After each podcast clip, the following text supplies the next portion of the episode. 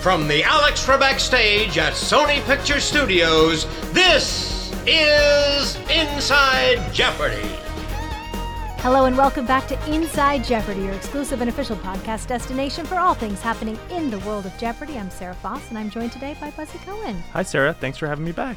Well, happy belated Valentine's Day, Buzzy. And to you too. It's been a minute, but I would be remiss if I didn't bring up our friend, Satara. Every year on Valentine's Day, I think this is the third year in a row now, Yep. where she is coming up with creative Valentines featuring people in the world of Jeopardy. I know you've seen them. Did you have a favorite? My two favorites were the uh, Sarah Foss one, which was "You have no clue how much I love you." Oh, love yeah, that. that was and fun. the Ray Lalonde, "It's Raining Love." That was Those were- good too. Those were my two favorites. Of course, Buzz, you would not go without a Valentine. So we had the My Heart is a Buzz with Love for You. I think my favorite was for Juveria. Take a Yes. second chance on me, Valentine. There were the Brohawks featured, Dave Rapp and TJ Talley. You Hawk My World. Ken getting a little love from Yeah. Satara with Can You Feel the Love Tonight? I have to say, I really appreciate this coming from a fan like Satara. It was a little uncomfortable when the show did it back in the All Stars days. Right. That really caught me off guard. we did make some Valentines, and now I think we're gonna just leave Just it to let the Satara. fan- yes. Except for the Jeopardy channels did a very, you know, right on brand. Who is your Valentine with an old school Alex Trebek? Yeah, the looking great, photo mustache and all. yeah, and like wearing like a stone double-breasted suit is so Valentine. Yeah, with a red tie. Red tie. I also have to share there was Valentine's Love shared by one of our TOC contestants, Suresh Krishnan. Apparently, according to the contestant team, he said, Would it be okay if I just gave the team just like one small, like $5 box of chocolate? Would that be okay? And they said, Sure. Little did they know that Suresh was going to come back with a giant bag of about 25 boxes of chocolates in the shape of, you know, heart shaped boxes. So, Thank you, Suresh. Yes. No one needs to ever. In fact, we encourage people not to give us any sort of gift or anything. This was at the completion of the TOC, and, you know, bless his heart that he really wanted to give something back to the staff and crew, and we've been enjoying chocolates. Very sweet. And I'm sure Matt from Sullivan would not have allowed anything untoward to happen. Yes, of course. And speaking of the TOC, the matchups for the quarterfinals are up on our mini site. You're going to want to check those out. You're going to want to see when your favorite players from that field of 27 will be competing. It's good. In It's fact, good. we kick off the first game on a Friday, of course, February 23rd, with Suresh Krishnan, Emily Sands, our Champions Wild Card winner, and Matthew Marcus, four game winner from season 39. So it's exciting. I'm excited. You know, I of course brought my handy dandy notebook. I'm excited to whip it back out. And Yes, I'm you sure know, many notes were taken. a lot of notes. Yeah. On Thursday, we are going to find out which of our Champions wildcard players from this group, Group 2 from season 39, has secured that final 27th spot in the Tournament of Champions. We're also going to be releasing the full Jeopardy honors ceremony, including our blue carpet arrivals. Buzzy, that will be going up on YouTube, 6 p.m. Pacific time this Thursday on the eve, of course, of Tournament of Champions. And then today on the pod, we're going to be sharing some of the highlights and winners from honors. Plus, we're going to speak with former senior researcher Suzanne Stone. She's going to help us uh, reveal a little bit more about this year's Hall of Fame inductee. But of course, before that, we have Champions Wildcard games to highlight. And even before all of that, we're going to take a quick look back at this week in Jeopardy history.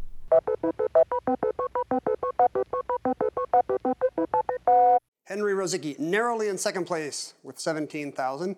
Did he come up with Willy Loman, Death of a Salesman? He did. He even neatened his handwriting. So you're going to add 17,000, all of it. You double up as well, and you are at 34,000. Somebody's winning a lot of money today.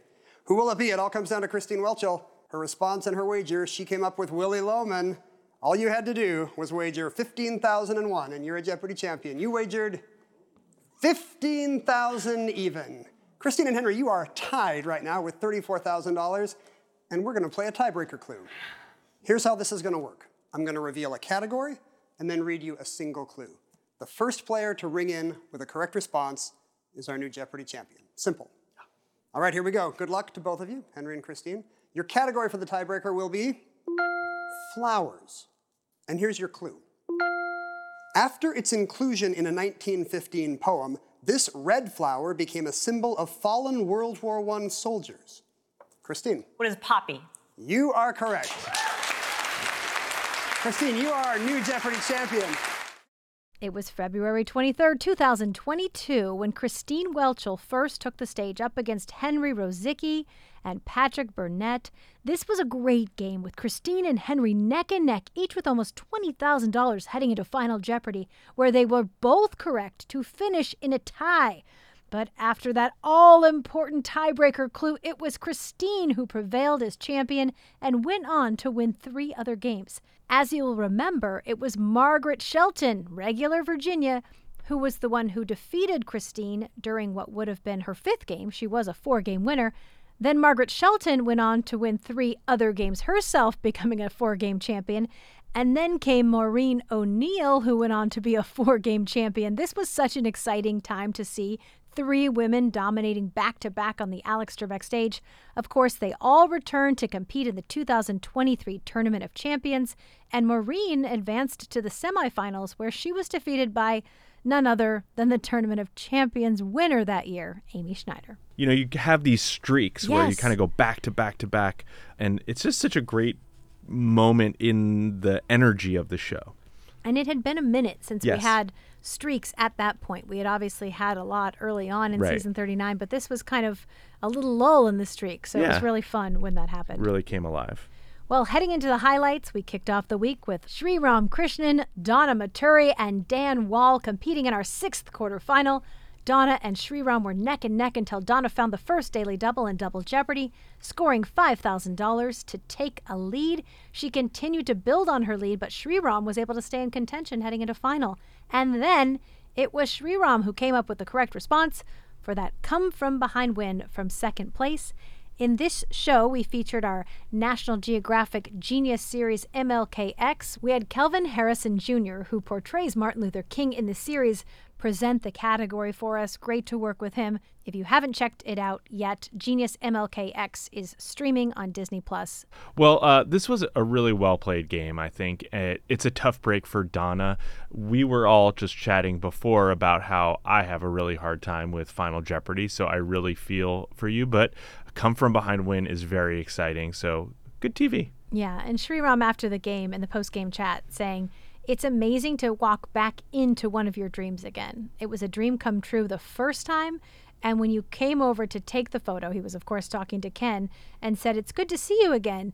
And that this is something I've done before is totally bananas. Ken responded, You're a regular now.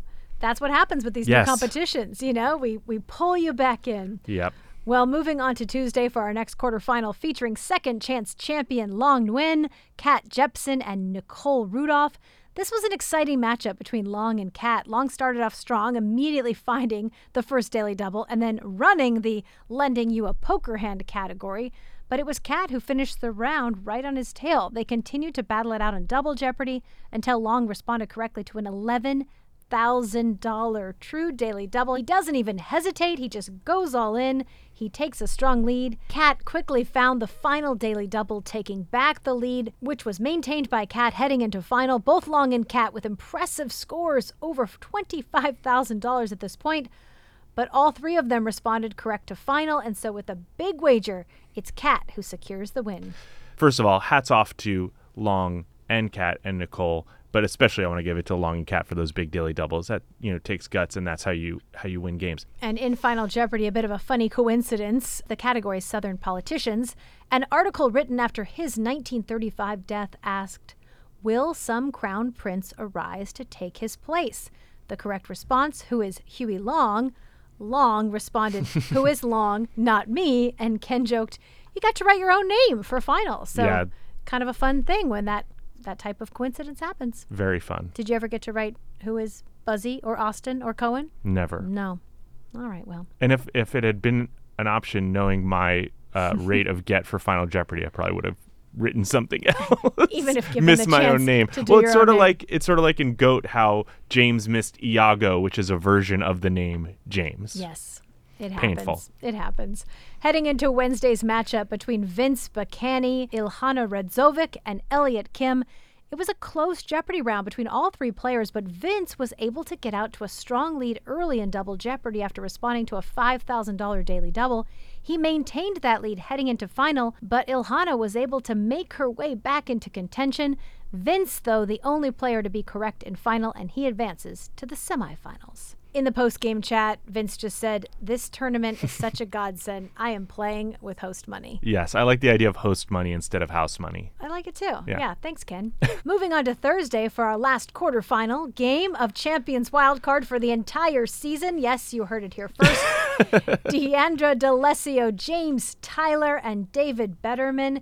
This was a great game. Deandra found and responded correctly to all three daily doubles, adding $9,000 to her score. But despite the high score she built, James managed to work his way into contention before final.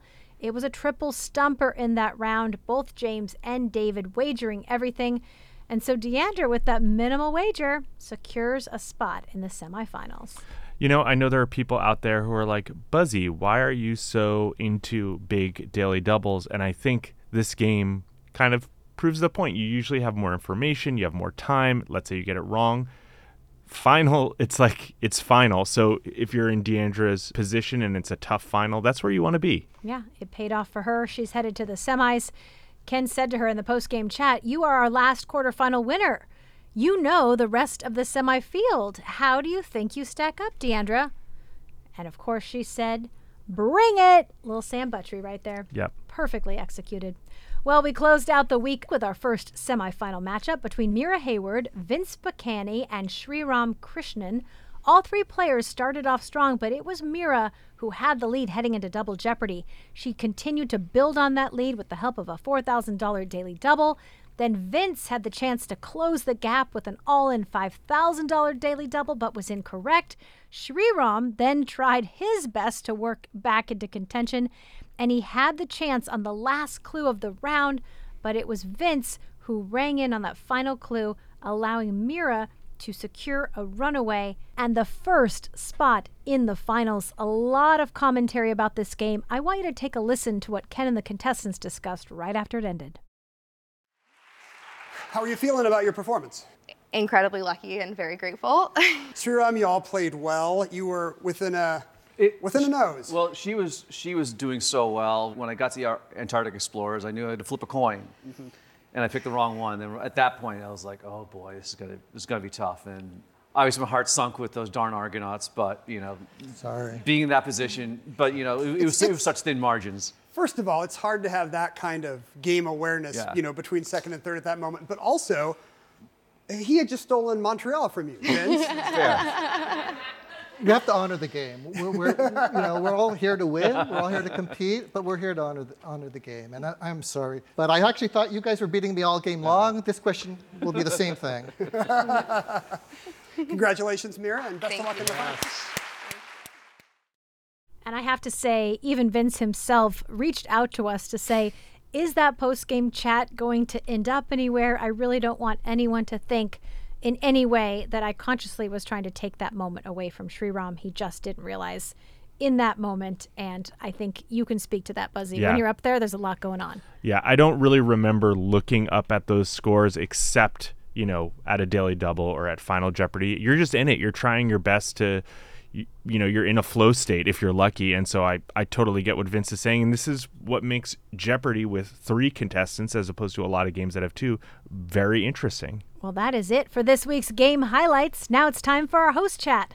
An audience member asked ken what are your thoughts on the player strategy of searching for daily doubles versus going top to bottom on the board? I mean, we love seeing different strategies, different approaches to the game. I was always a top down guy when I was on the show. But that was 2004. Like almost everybody did that. Um, I've talked to Brad Rutter about this because he's also a top down guy. But once you're playing against someone who's not, you kind of have to retaliate. You know, once the cat's out of the bag, everybody has to hunt for the daily doubles because it, it really is a winning strategy, I think. What are your thoughts, Buzzy? I'm not a top to bottom player. Here's the thing like, you want to stay in control of the board. And the top clues are going to be toss ups. So you really are relying on your buzzer timing, which fluctuates. Even if you're in the zone, someone else can get in there, and all of a sudden you've given up control. Playing this game is all about keeping control, and the bottom of the board is where you have a better chance of doing that. Yes, I think I look at it more from the content on the game board. and oftentimes, the way the writers design the categories and even a lot of our video categories, you're really going to do better with those categories if you kind of start at the top and figure out what Sure. it is we're looking for. I remember having Clue Crew categories that I was so excited about for them to play them. And they would start at the bottom and they wouldn't really get it. In, and then it would kind of you know, crash and burn a little bit. And I was Mm. like, oh, if only they had started at the top. But I get from a gameplay perspective, Yes. you got to be at the bottom. Well, Buzzy, let's shift gears a little bit. Let's. let's take ourselves back. We're all dulled up. It's Jeopardy honors. yes. Well, it was a rainy a rainy evening for Jeopardy honors. So those of you who do tune in to the YouTube, which you must do, Yes. uh, will notice that our blue carpet looks an awful lot like the Alex Trebek stage. That's true. Last year we had our step and repeat where we would do photographs of the contestants and then they would come and talk to you and me, Buzzy, on the Jeopardy blue carpet. And we still had our step and repeat. It was in our, our breezeway area between the Jeopardy stage and the Wheel of Fortune stage. And we were going to do the interviews there Yeah. as well. And when we went out to check it, it sounded like well, the audio, all you would have heard, you wouldn't hear Buzzy, you wouldn't hear me, you wouldn't hear the contestants. All you would hear was the downpour Yeah. of rain, and it was very loud. So we made a quick shift. and yes, we did, in fact, do the interviews on the Alex Trebek stage. We hosted the honors event on the Wheel of Fortune stage. But when you tune in and watch it, you're not going to know you're on the Wheel of Fortune stage. Yeah. It's a little Easter egg for you when you tune in to see it. We had some great interviews. Mm-hmm. I have to say, my favorite really did they bring it in terms of the blue carpet was Kevin Bell. Yes. But Kevin came as Whiskey Ginger. I got to say, I said this in the interview. If I had shown up and the day before somebody was in drag, I would have been so intimidated and I probably would have just given up. Yes, and it was great when Kevin first reached out and said, "Hey, I'd love to come to the honors event, you know, as Whiskey Ginger." And we said, "We are all for it." But Kevin said, "Okay, is there any chance I could be in the earlier rehearsal group because it's going to take me a bit more time to get ready for this event?" We talked to so many people that were a part of TOC, so you'll definitely want to tune in Yeah. on YouTube, and then of course that will lead right into the actual awards ceremony for honors we're going to reveal to you right now who wins these awards. So if you don't want to know and you want to wait until Thursday, Fast forward. fast forward because we're going to tell you. Best celebration. Yeah. This is an award that we gave out last year to Rhone Talsma. And, you know, Rhone was so excited in that moment when he defeated Amy Schneider. But there was no one as excited as Brian Henniger as he was going on and winning games. And I think even in the moment when it was revealed that he was the winner of this award, as you will see, he was celebrating just as big. It's his natural reaction. I love it. I love it. Love a good celebration. Next award, Best Interview. And this was a hands down, we all agreed, Martha Bath. We called it the interview 50 years in the mm-hmm. making. Just hearing about Martha's original appearance with Art Fleming and then coming back and playing all these years later. Martha wasn't in attendance for the award because she was in Egypt and Jordan on a great trip. She told me before the TOC, Sarah, I am actually glad I didn't win Champions Wild Card because I have a great trip planned. And she talked about she knew it was a trip that Alex and I had taken to Jordan, Yeah. and she was really excited for that trip. But we have sent her the award, so she knows now that she is a winner. Our first two-time winner of the night, Mm-hmm. Young Shin Wong, won for best signature. Right. Not only did he write his name in English, but he also wrote it beautifully in Chinese. And last year he won for his style. Yeah, so he's a he's a two-time winner And, crossing categories, which I love, you know. Quite amazing. Uh, it's like a writer director situation. Yeah, and spoiler alert, he doesn't come out holding a beer in one hand and a trophy in the other this year, which we also love to Yeah. see. For the Style Award this year, we actually expanded it. Last year we called it, you know, the Fashion Award, but we thought it's really just a whole style. Mm. It's a vibe. It's a vibe that people are bringing, and so we wanted to kind of widen that a bit. And that award went to Robert Kane, who handcrafted Right. not one but two Lego ties, and he came with a third. a third, two honors, even a Lego pocket square. You're not going to want to miss yeah. seeing that. I would wear the pocket square. I don't know about I don't know if you'd catch me in a Lego tie, but you might catch me in a Lego pocket square. well, one of our new awards this year was Best Comeback, and this went to Andy Tirrell. We had him on the pod last week. We love him. But remember, he's the one who defeated Cris Pannullo Mm-hmm. in that come from behind win. You have to know he went from being in the red Yes. to being just $700 behind Cris heading into Final Jeopardy. So if if that's not a comeback story, I don't know what is. And he took away that award. Another new award this year, the Perfect Game Award. Mm-hmm. We can't give this out every year because it's not often that we have a perfect game where our three contestants respond correctly to all 60 clues and Final Jeopardy. That game went to one competed in by Yogesh Raut, Kyle Daly, and Christina Mosley. Yogesh Raut in attendance for the TOC, so he was there to accept his award, and he wanted to make sure we were sending the other two. He's like, "This is not my award. I won this with two other people." So yes, Yogesh, we are sending it out to your fellow award winners for Perfect Game. Another new award this year, Breakthrough Performance, and if anyone had a breakthrough season, it was Juveria Zahir coming back for that second chance, making her way all the way through that competition, then coming back for Champions Wild Card, coming up as the winner in that, and heading into the TOC. So that was a new award that we felt went to a very deserving candidate. We had our most valuable player. That went to Amy Schneider last year. This year, hands down, Cris Pannullo, 21 wins, 17 of which were runaways, over $700,000 in winnings. You know, he holds the sixth spot on the leaderboard of legends for consecutive games won. He holds the number five spot for highest winnings during regular season play. And finally, the Alex Trebek Person of the Year this year went to Amy Schneider. So she is also now a two time winner. And again, this award really does acknowledge someone who is doing something outside of the Jeopardy community in their community, something Alex Trebek felt so strongly about. Jean Trebek was there mm-hmm. to present the award, and Amy was recognized for the contributions she has made in the trans community from the awareness that her long run did just bring overall, and then other things that she has gone out Such and as- done to advocate. Such a special and well earned award. Well, last but not least, we also inducted another member to our Hall of Fame. As a reminder, last year we inducted Mervyn Julian Griffin, Harry Friedman, Johnny Gilbert, and Alex Trebek. And this year we decided to add just one name to the list. We thought, in this year of the writer and being so happy to have our writers back with us following the strike, we thought it was time to honor one of the Jeopardy legends, and that is Jeopardy writer Steven Dorfman. Michele Loud and Billy Weiss, our co head writers, were there to present the award. Steven's family was there to accept it. Of course, we did lose Steven in 2004, but his mark on the show is indelible. And actually, we want to welcome to the pod someone who worked hand in hand with Steven and has so many wonderful stories to share. Suzanne Stone, thank you for joining us. Obviously, you were with the show for so many years, and you really did have a chance to to know and love and work alongside the great Steven Dorfman. That is true. I knew him from the very first day he started work back in June of 84. And we worked together until uh, his passing in early 2004, so almost 20 years. And I can't believe it's been 20 years since he passed, but he hovers over us. You know, we consider him, uh, those who are still working and not retired like me, uh, that he's a guardian angel because he really set the standard for how to craft the clues and the games and uh, what standards we have for uh, accuracy and research and where the creativity comes from. For Steven, it was everywhere. He went everywhere and discovered things that uh, became Jeopardy clues just because he was always a curious person. He dedicated himself to his dream job, and he did have his dream job. He was very happy in it. And Michele and Billy always talk about the fact that there were Steven Dorfman clues years after his passing Yes. because that's, you know, how much he wrote and how often he was contributing.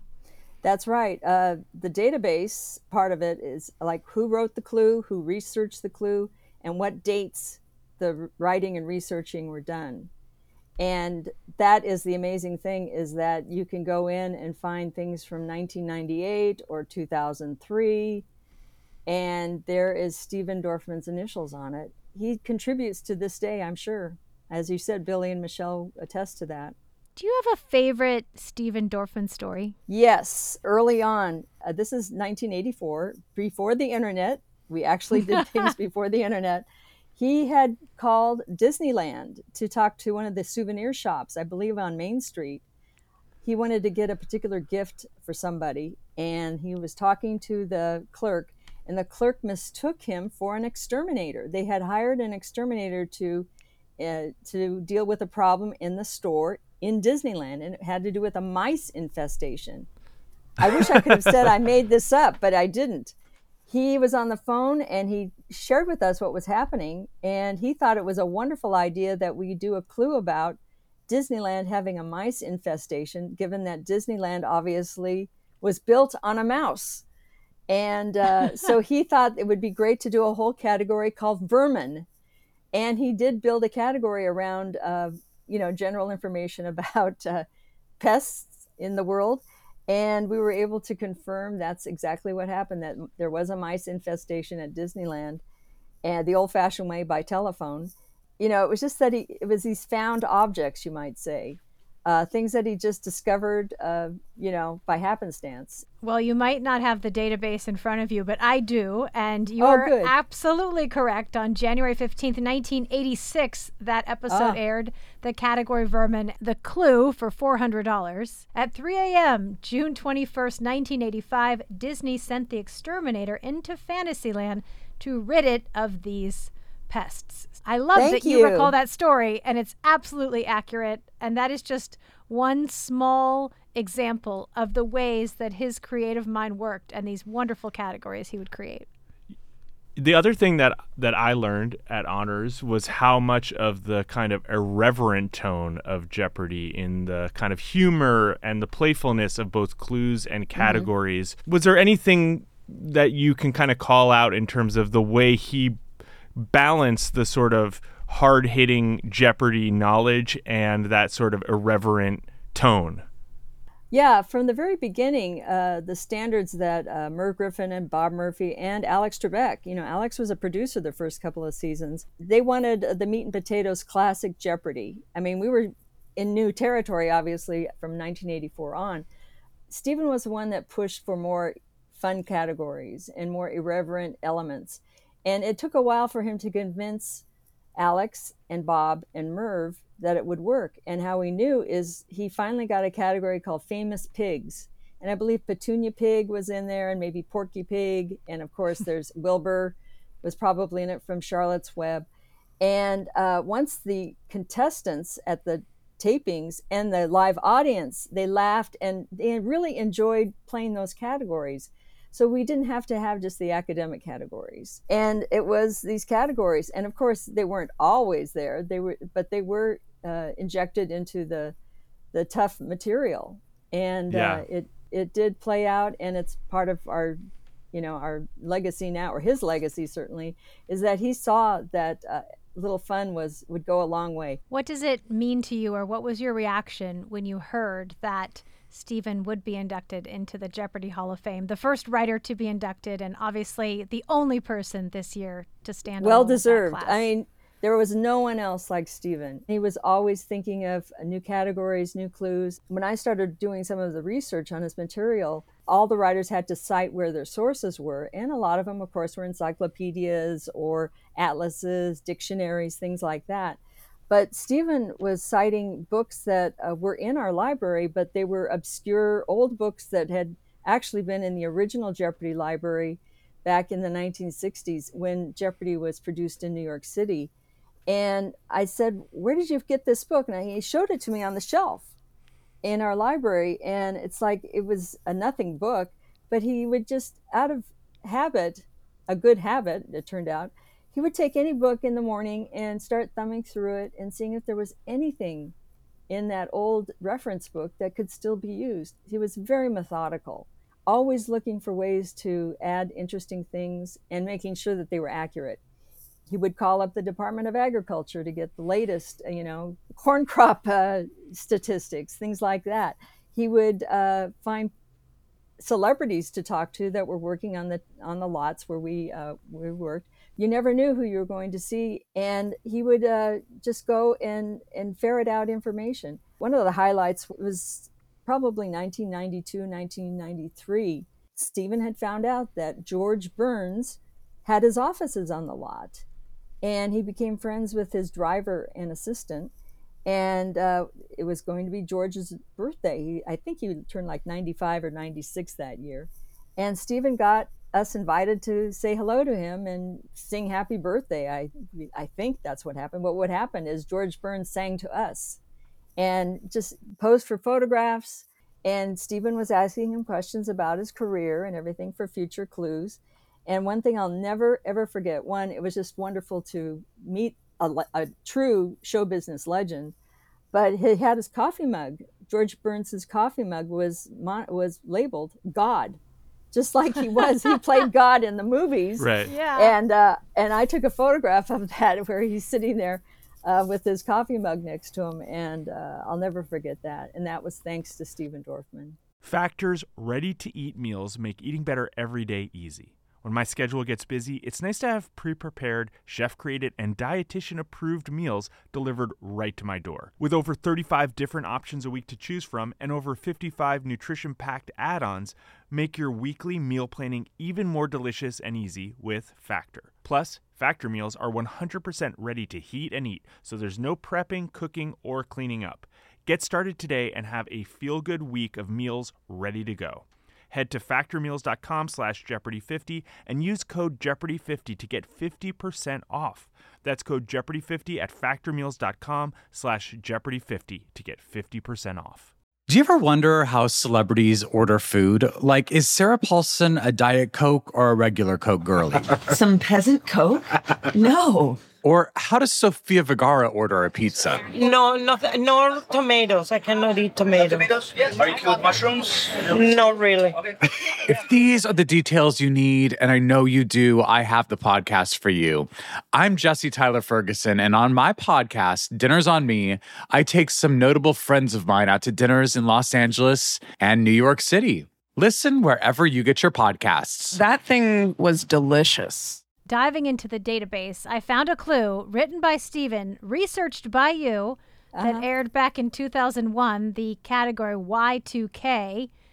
The 1973 one of these from Berkeley High contains photos of Steven Dorfman and Nancy Tong. So once in a while, he found a way to even be a part of a clue, it sounds like. Yes, uh, it's almost like a Al Hirschfeld uh, cartoon Nina or something. You know, he uh, uh, if he could, he probably would have done a famous Dorfman's category or something like that. He did have that kind of um, puckish, subversive element, but he was right about getting the light, the lighthearted, uh, more pop culture material in in the game. You know, it just made for a wider audience. I think that hadn't seen Jeopardy for a long time back in. You know, they had seen the 1960s, 70s version, but to get into 1984 uh, syndicated version with Alex, and it took a while for people to to warm up to Jeopardy, and uh, the rest is literally TV history. But Steven Dorfman definitely was the one who was the visionary in many ways and led the management, the producers, to make the show better and uh,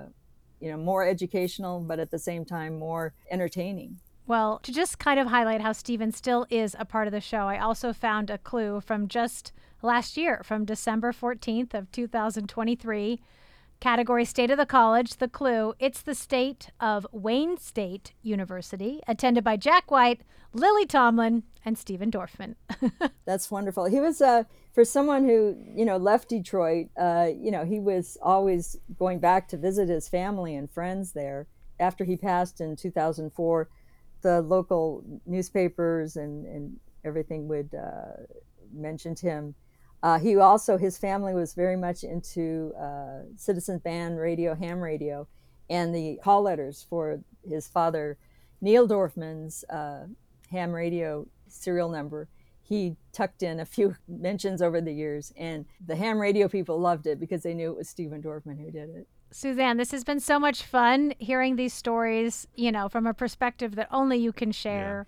We really appreciate your time, and we're so happy that this was the year to honor Steven Dorfman. Yeah, I, I it's bitter, bittersweet. He's not here to enjoy it on this earthly plane, but like I said, people feel that he does hover over us, and his influence is far-reaching into Jeopardy. And I'd like to think that he and Alex and George Burns are enjoying the afterlife. But yes, thank you, thank you very much for your interest in our special Steven. Well, Buzzy, that brings us to the end of today's show. We're going to be back next week to discuss the remaining Champions wildcard games and the first Tournament of Champions quarterfinal. Plus, we're going to be speaking with the winner of Champions wildcard right here on the pod. That person, of course, heading to the TOC. Yeah, and as a reminder, you can catch the full Jeopardy Honors Ceremony on YouTube this Thursday at 6 p.m. Pacific. That's 9 p.m. Eastern. See you all next week. See you then.